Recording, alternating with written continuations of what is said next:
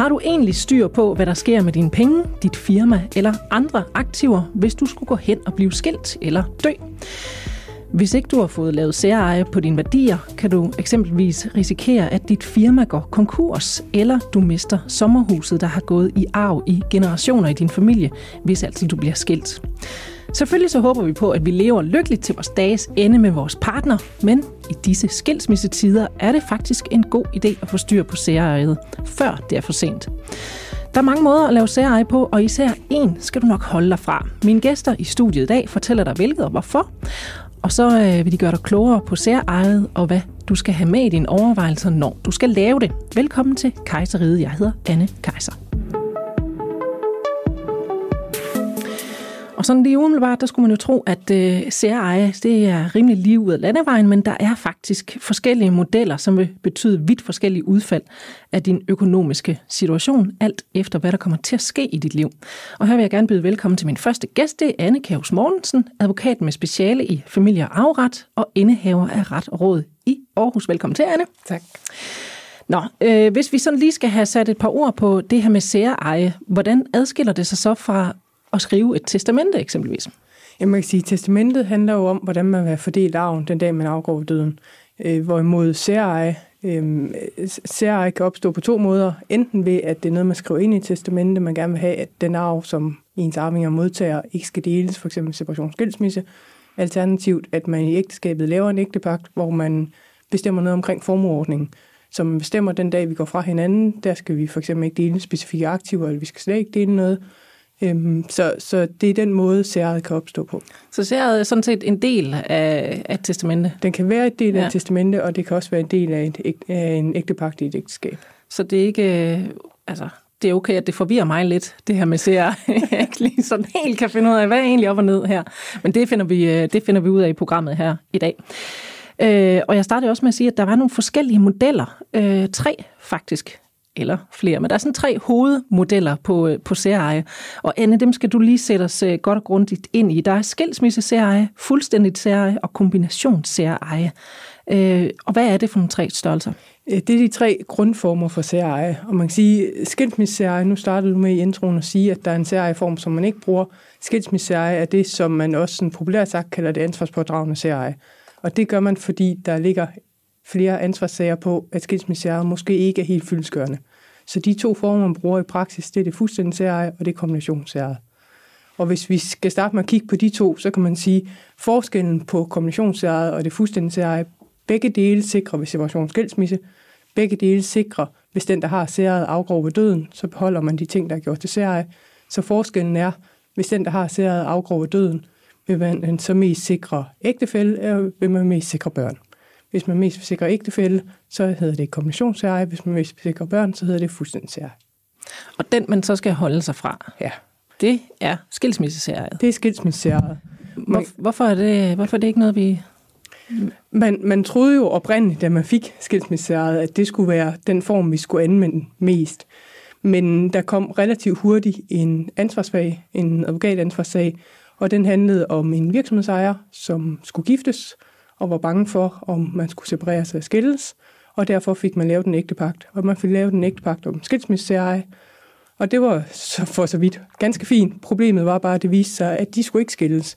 Men på et tidspunkt i det her forløb afgår manden med døden. Og i forbindelse med dødsbehandling finder man ud af, at han har en rigtig, rigtig stor gæld. Og skilsmisseeje, det er kendetegn ved, at der er særeje ved separation skilsmisse, men ved død bliver der delingsformue, det vi tidligere kaldte fælleseje. Og det betyder, at ved død, der skal man dele. Og den her virksomhedsejer skulle så til at aflevere halvdelen af sin virksomhed eller halvdelen af sin formue til et negativt dødsbo og dermed til nogle kreditorer. Og det kostede en advokatansvarssag.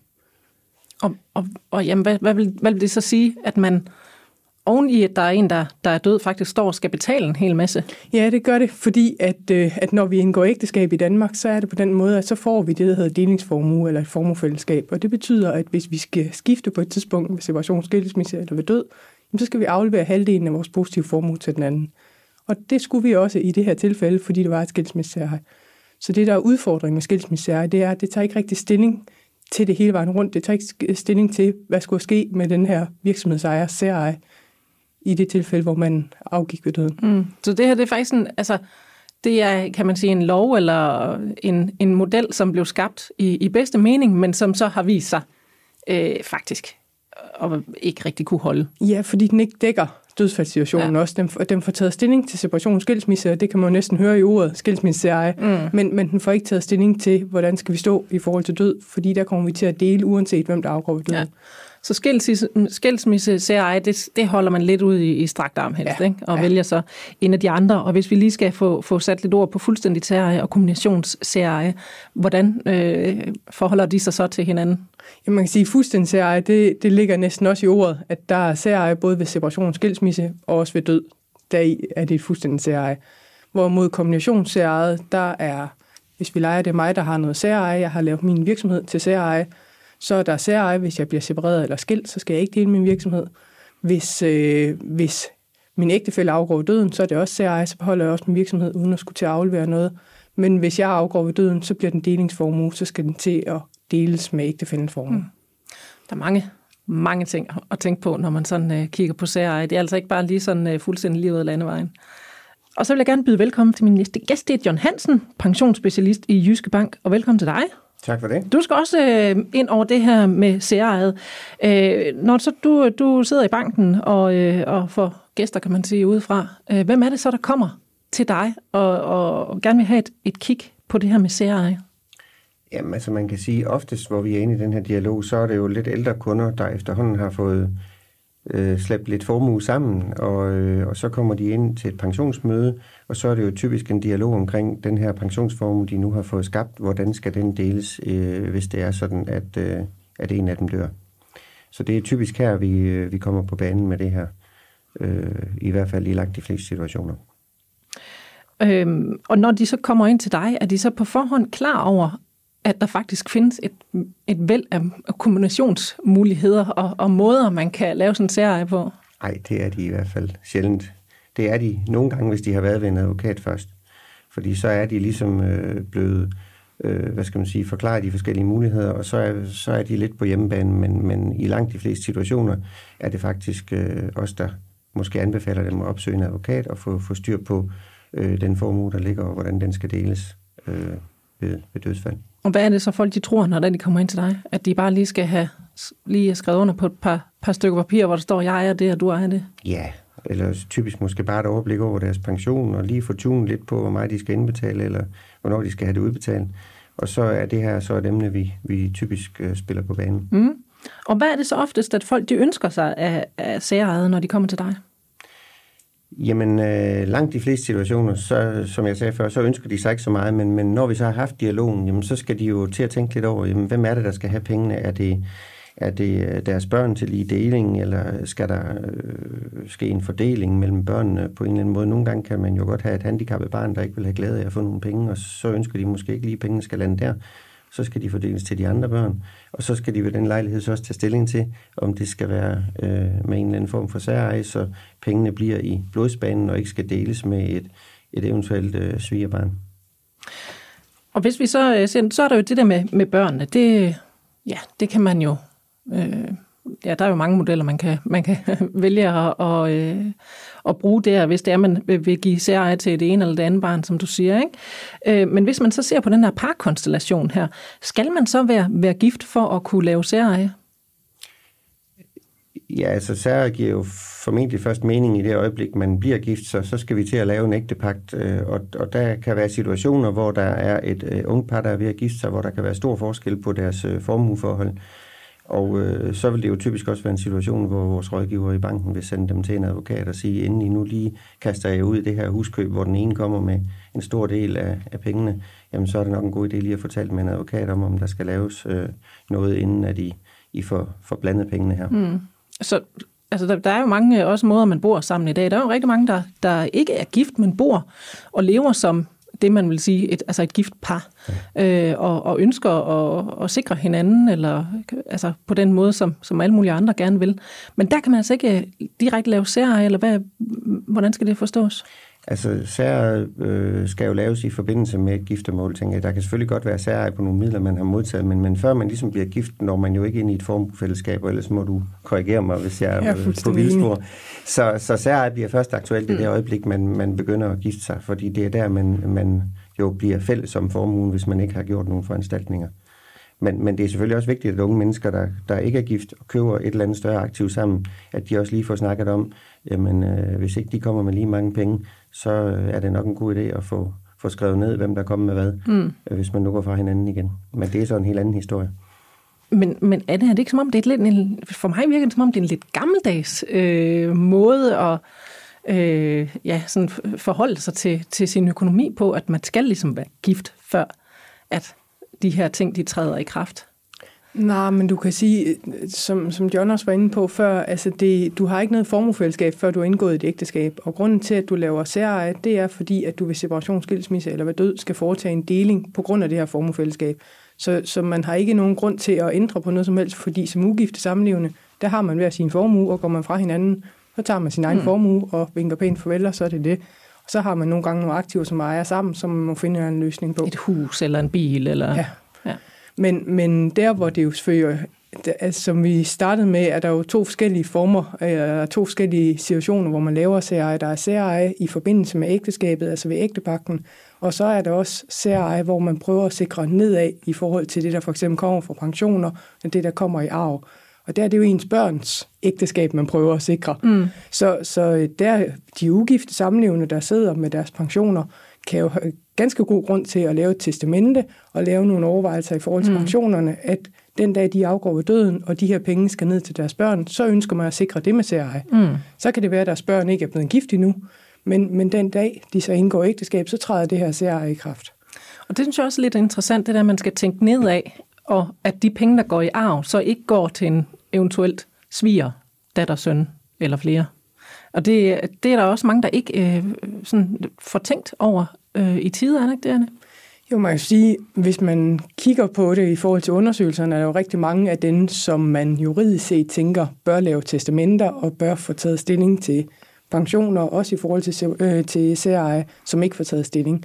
Men af dem, der rent faktisk får lavet testamenterne og får taget stilling til deres pensioner, der i 99,9 procent af alle testamenter står der noget omkring CRI. Mm.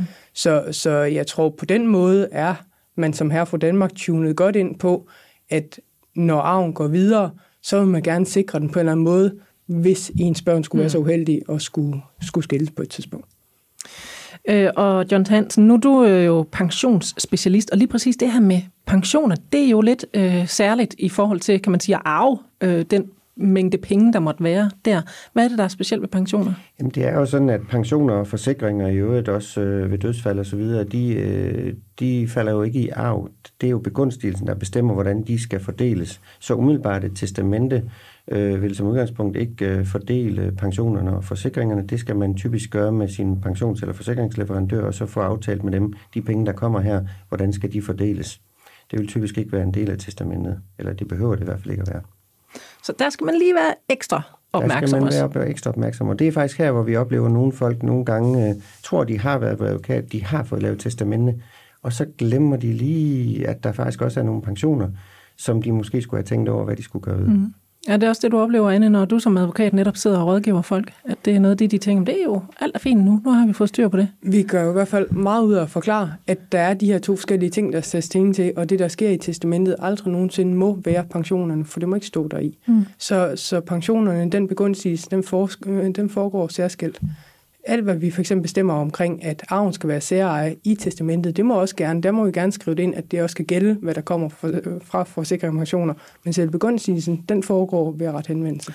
Der er mange ting, der skal holdes øh, styr på, når man så har en, øh, en formue, som man øh, vil sende videre et eller andet sted hen, hvis man skulle ja, eventuelt dø, eller hvis man gerne vil beholde det i en, i en skilsmissesag.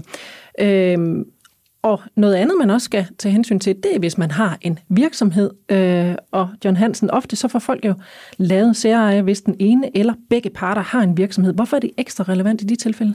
Jamen det er det jo, fordi at en, en virksomhed, øh, som, hvor der ikke er taget stilling til, om der skal være særeje ved, ved, ved, ved skilsmisse, jamen det kan jo koste en virksomhed livet, hvis der pludselig skal deles en, en øh, altså udløjes en meget stor del, halvdelen af en værdi af en virksomhed, pludselig skal udløjes. Øh, det er jo ikke sikkert, at likviderne er der. Det kan være en meget veldreven virksomhed, der laver et stort overskud, som faktisk er mange penge værd, men hvor likviderne ikke nødvendigvis lige er der. Og så kan det jo øh, være noget, man skal ud og låne sig til for at købe en ægtefælde ud og det kan blive en, øh, en øh, relativt dyr affære, og det kan i nogle situationer vel nærmest koste virksomheden livet. Og det er så uanset, altså man kan ikke komme og sige, jamen det er jo mig, der har oprettet virksomheden, og det, det er jo mig, der driver den, og det er jo, det er jo mit navn, og det er lige meget i den, i altså, den situation. Det, det er jo selvfølgelig fint nok, hvis man kan blive enige om, at det er sådan, det skal være, men, men øh, jeg tror, Anne kan genkende til, at det er langt fra altid sådan, at det er, at man øh, skilles i fordragelighed og er enige om, hvordan tingene skal køre. Så nogle gange er det faktisk rigtig god idé, eller ikke nogle gange, det er altid en god idé at fortælle om det, inden at uh, skaden sker. Og øh, Anne, er det det, du oplever også, at det, at man, at det er noget, som, som kan blive en, øh, en, en gevaldig twist, ja. altså det her med virksomhederne? At, ja, det bliver en twist over to årsager. Dels det likviditetsmæssige behov, at det kan være rigtig svært, som John siger, at hive likviditeten ud. Og den anden del er, at det kan være rigtig svært at få værdiansat, hvad en virksomhed rent faktisk er værd. Fordi øh, det er ikke absolut sådan, at at man bare lige kan foretage den værdiansættelse. Og så står man jo automatisk i en dum tvist i forbindelse med sin bodeling, og det skulle man gerne have snakket ud øh, forud for, så man ikke stod med den. Og hvis man så har den her virksomhed, eller begge parter har en virksomhed, er det så, skal det så deles uanset om øh, virksomheden er oprettet, mens man var gift, eller kan man også tage en virksomhed med sig ind i ægteskabet, der så skal deles efterfølgende, hvis man bliver skilt? Altså det, det er så dejligt nemt i Danmark, at når man indgår et ægteskab, hvis ikke man tager stilling til særeje, så har man delingsformuer. Det har man på alt. Det har man på alt det, man får i ægteskabet, men også alt det, man hæver ind, og også alt det, man har fået i arv, hvis ikke ens forældre eller hvem man har arv fra har taget stilling til. Så det er det hele, uanset hvem der har driftet hvad, der skal deles. Så, så det med virksomheder øh, har god grund til at, at lave særeje, men hvem er det ellers for? Jamen, som John var lidt inde på før, så, så ser man jo også ganske ofte, at hvis man møder hinanden sent i ægteskabet, hvor man har hver sine børn, at man så har nogle ønsker om, at man vil rigtig gerne giftes. Det vil man af alle mulige andre end juridiske årsager. Men, men man vil gerne, at den dag, der sker et dødsfald, eller hvis man mod forventning går fra hinanden, at så skal der ikke være nogen deling. Så man vil egentlig gerne holde sin formue adskilt fra hinanden, og den dag man afgår døden, så er alt formue ned til børnene. Og der kan det mm. være relevant at og lære, lave et fuldstændig særeje, og så lave et arveopkald, som ikke arver hinanden. Men øh, Anne, jeg ved også, du siger også, der, der er alle mulige andre. Øh, nu var vi lige inde på de tre øh, sådan hovedserier, kan man sige, men der er også nogle, nogle tråde ned derfra øh, af andre typer af særeje. Hvad er det for nogen? Ja, altså der er de tre grundformer, som vi var inde på før, hvor vi bruger de to af dem. Og så er der der, hvor man begynder, der er det, vi kalder genstandssæreje, og det ligger næsten i ordet, at man laver særeje på en genstand. Der er det, vi kalder brygdelssæreje, hvor man siger, at det er en brygdel af formuen, der skal være for eksempel fuldstændig særeje, resten skal vi dele. Øhm, så, så, og så er der det, der hedder tidsbestemt særeje, altså man går ind og, og siger, det første år, vi er gift, eller de første fem år, vi er gift, der er det kun så så meget formuen, der skal deles, og derefter trapper... I tilfælde af, at man bliver skilt. I tilfælde af, at man bliver skilt, og derefter trapper vi stille og roligt op, når vi bliver rigtig sikre på hinanden, hvis ikke det, var det allerede dengang. Så det er sådan en, jeg skal lige tjekke dig af, om du bliver hængende, ser jeg. Den lyder jo ikke så smuk, men, øh, men den bliver brugt en gang imellem.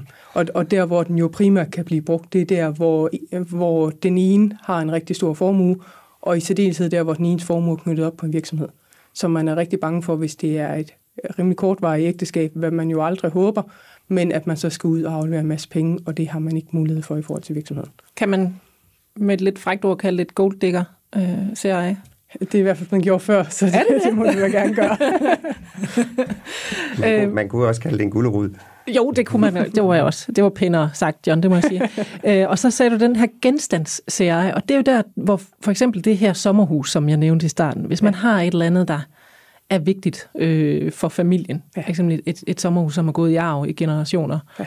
øh, for at sikre sig, at en en skilsmisse ikke gør, at man mister ja. øh, det her, eller hvad man nu ellers har, ja. har kært i sin familie. Ja, det er der, hvor man går ind og foretager noget specifikt i forhold til en enkelt genstand, som man ønsker at sikre ned i generationen, eller i forhold til virksomheden, som vi var inde på før, og gøre specifikt virksomheden til særeje. Mm.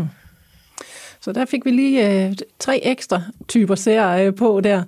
Øh, John Hansen, hvordan, hvad gør I i Jysk Bank, når, øh, når folk kommer med de her ønsker her? Er, er det noget, I kan rådgive eller må rådgive om overhovedet? Altså, vi rådgiver overhovedet ikke omkring testamenter øh, på nogen måde, øh, og heller ikke øh, derunder faktisk ret meget om særeje. Vi, vi gør det selvfølgelig i forhold til begunstigelsen, for det er vi forpligtet til.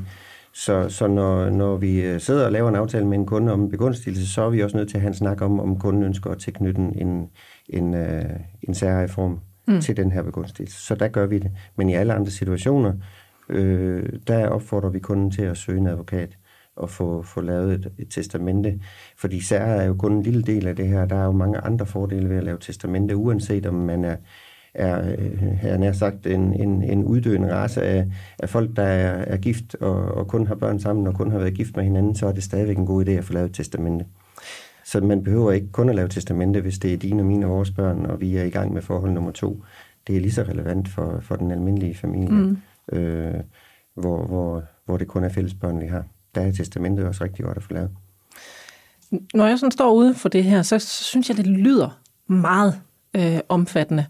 Øh, og jeg kunne da forestille mig, at der er måske nogen, der giver lidt op på forhånd, øh, og, og, og ikke får de her ting gjort, fordi man skal tage stilling til seks forskellige typer af særeje, og der var også noget med noget øh, alt muligt andet, man sådan skal have styr på, øh, testamenter og så videre.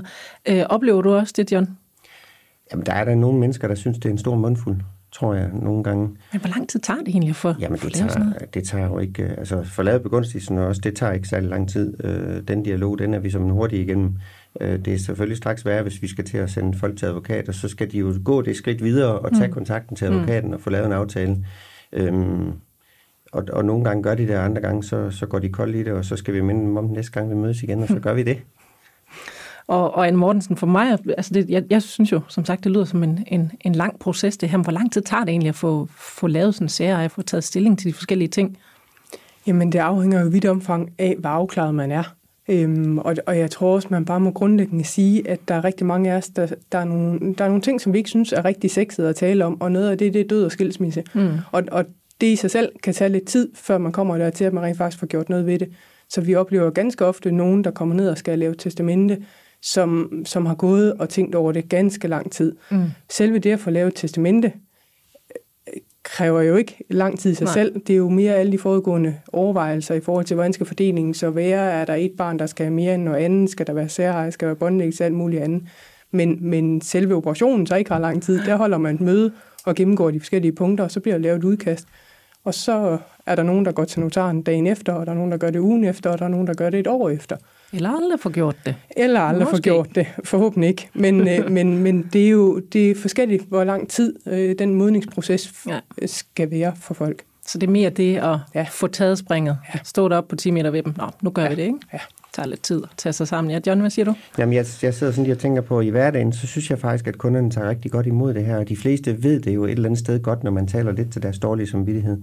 Der, hvor vi nogle gange øh, føler, at, øh, at, at paraderne kan komme en lille smule op, Jamen det er jo, hvis, øh, hvis vi har nogle familier, hvor, øh, hvor der er kommet svigerbørn ind i billedet, og nogen, hvor de har et rigtig godt forhold til dem osv., så, videre, så mm. synes de lige pludselig, det er en lille smule usympatisk, og skal til at overveje, om de nu skal have noget af, af kagen efter mig, mm. når jeg er væk. Øhm, så, så det er sådan set det eneste sted, hvor jeg oplever, at kunderne holder lidt igen. Ellers så kan de jo godt se det, når vi fortæller om det. Mm. Så, så jeg synes faktisk ikke, det er så svært. Så, så, for, så du oplever det ikke som særligt tabubelagt, ja, ja, eller noget, der er... Ikke, det, det, det er selvfølgelig, som, som Anne siger, det er ikke særlig sexet, men, men, men det er jo en nødvendighed.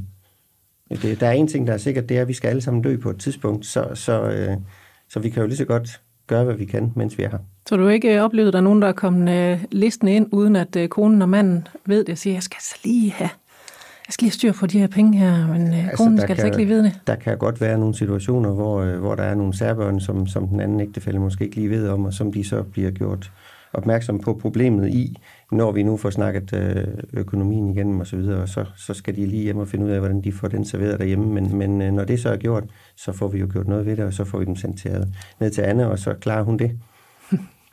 Har du også oplevet sådan noget i den stil derinde? At det... det oplever man jo en gang imellem, men man kan sige, at langt de fleste er jo heldigvis så fornuftige, at de ved godt, at det er rare for deres pårørende, at der bliver taget hånd om det, mens de er i live. Ja.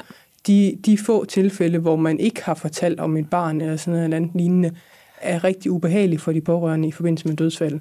Så derfor langt de fleste ved godt, at det kan godt være, at det ikke er rart at tale om, men det, at der bliver lavet klare retningslinjer, i forbindelse, mens man kan tale om det, det er noget rarere. Ja, og så er det måske heller i virkeligheden ikke lige pengene, der er det største problem der.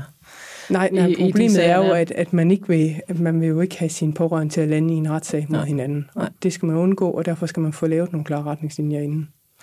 Men uh, John Hansen, hvad, hvad siger du så til, til dine kunder? Altså, hvis man, hvis, hvis det, du kan se, at det giver mening, uh, som det der i øvrigt gør for langt de fleste, for lavet serie, hvornår er så et godt tidspunkt at få gjort det? Jamen, øh, jo før, jo bedre, han har sagt. Altså, så får det lavet, mens, mens tid er. Og mens man er gode vi, venner? Mens vi er gode venner. Det er jo dumt at, at komme, når man kan begynde at mærke røgen stige op fra bålet, at det er der, man begynder at lave noget, fordi så er det ikke nødvendigvis så let. Så tingene skal jo helst laves i fredstid. Så jo før vi kommer i gang, jo bedre. Er det også øh, din erfaring, Anne, eller er der altid? Ja, man kan sige igen, det er jo to forskellige ting, om, om det er sær i ægteskabet eller sær ved, ved testamente. Sær i ægteskabet får rigtig mange lavet, før de indgår i ægteskabet, og, og får klidret retningslinjerne af, før de hopper en tur ned på rådhuset eller i kirken. Øhm, hvorimod særet i testamentet opstår jo i forbindelse med, at der sker en eller anden livsbegivenhed, som gør, at man i øvrigt laver et testamente, at man får et barn, eller man er ved at købe hus, eller et eller andet lignende. Mm. Men øh, det her med, at det skulle være tabubelagt, det er ikke noget, I sådan oplever specielt meget? Det, vi, jeg oplever det jo på den måde, at, at man kan se, jeg, jeg ved ikke, om det er fordi det er tabulagt, eller fordi at, at, at folk bare skal tage lidt tid for at tage sig sammen til at kigge på det her, ligesom man tager sig tid, mm. før man øh, kigger på sine skatteoplysninger og sine pensionspapirer. Altså, der er visse ting, som, som koster lidt tid.